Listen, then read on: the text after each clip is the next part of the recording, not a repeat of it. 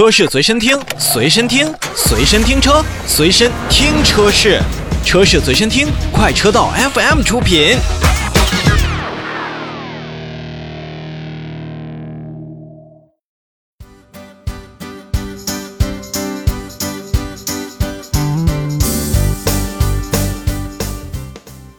欢迎回来，我们继续来看今天的新车。下面用一个很快的时间为大家介绍两个日系品牌的两台新车，一款是新款的东风日产的骐达，哎，这款车型我相信大家也非常非常的熟悉，因为从我进入这个领域来说的话，骐达在早年间就已经风生水起了，不管是三厢的颐达还是现在的两厢的骐达，那么对于东风日产的。呃，非常皮实耐用、很有特点的一个两厢车来讲的话，我觉得骐达还是挺有意思的。首先来看价格，九点九九万到十三点五九万元，那么这也是延续了骐达在整体的两厢车的这种呃造车的这种理念，就是价格不算很贵，但是配置。会给你配上不少的东西。此外呢，官方还是宣布了很多的购车的优惠政策。你比如说五年的超长的双保，还有包括购车的贷款，以及十年的免费的基础流量等等等等。先说一下改变，作为改款车型呢，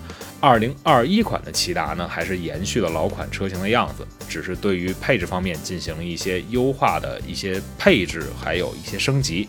那么在内饰方面呢，新车整体是采用了一个撞色的设计风格，配合的是三辐式的方向盘以及是比较大的这个中控屏。那么在整体的配置方面呢，智能互联系统啊，这是必须要配备的，其中是包括了像语音控制车辆、远程控制车辆、车载服务以及远程的实时监测和。在线导航等等等等，在安全配置方面呢，新车还会为大家提供 CTA 的倒车车侧预警、LDW 的车道偏离预警、BSW 的变道盲区警示以及预碰撞的智能刹车辅助等等。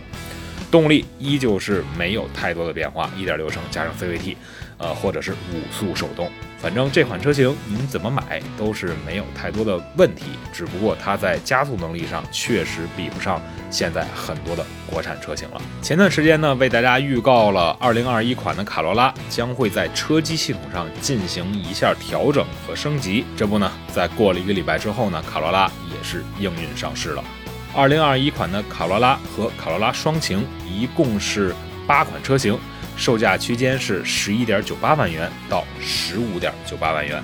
也提到了有一点二 T 的五款车和一点八升阿特金森混动的三款车型。如果让我去为大家选择的话，您如果对于油耗或者说是对于出行不是那么太看重的话，实际上我还是为大家推荐一点二 T 的这种发动机的版本，因为它的可选车型更多。而且它在整体的这种燃油的表现，包括日后的一些维护的保养的成本上，可能还要比1.8升的混动略低一些。而您选择了1.8升的混动车型呢，那么实际上对油耗的这种贡献是非常非常大的，但是也相对来说，您要付出的购买的价格就要更高一些。其实，在前一段时间为大家所介绍的卡罗拉的新款车型身上，它的改变主要是在了内里。也就是我们在车机的智能互联方面有了更大的一个提升，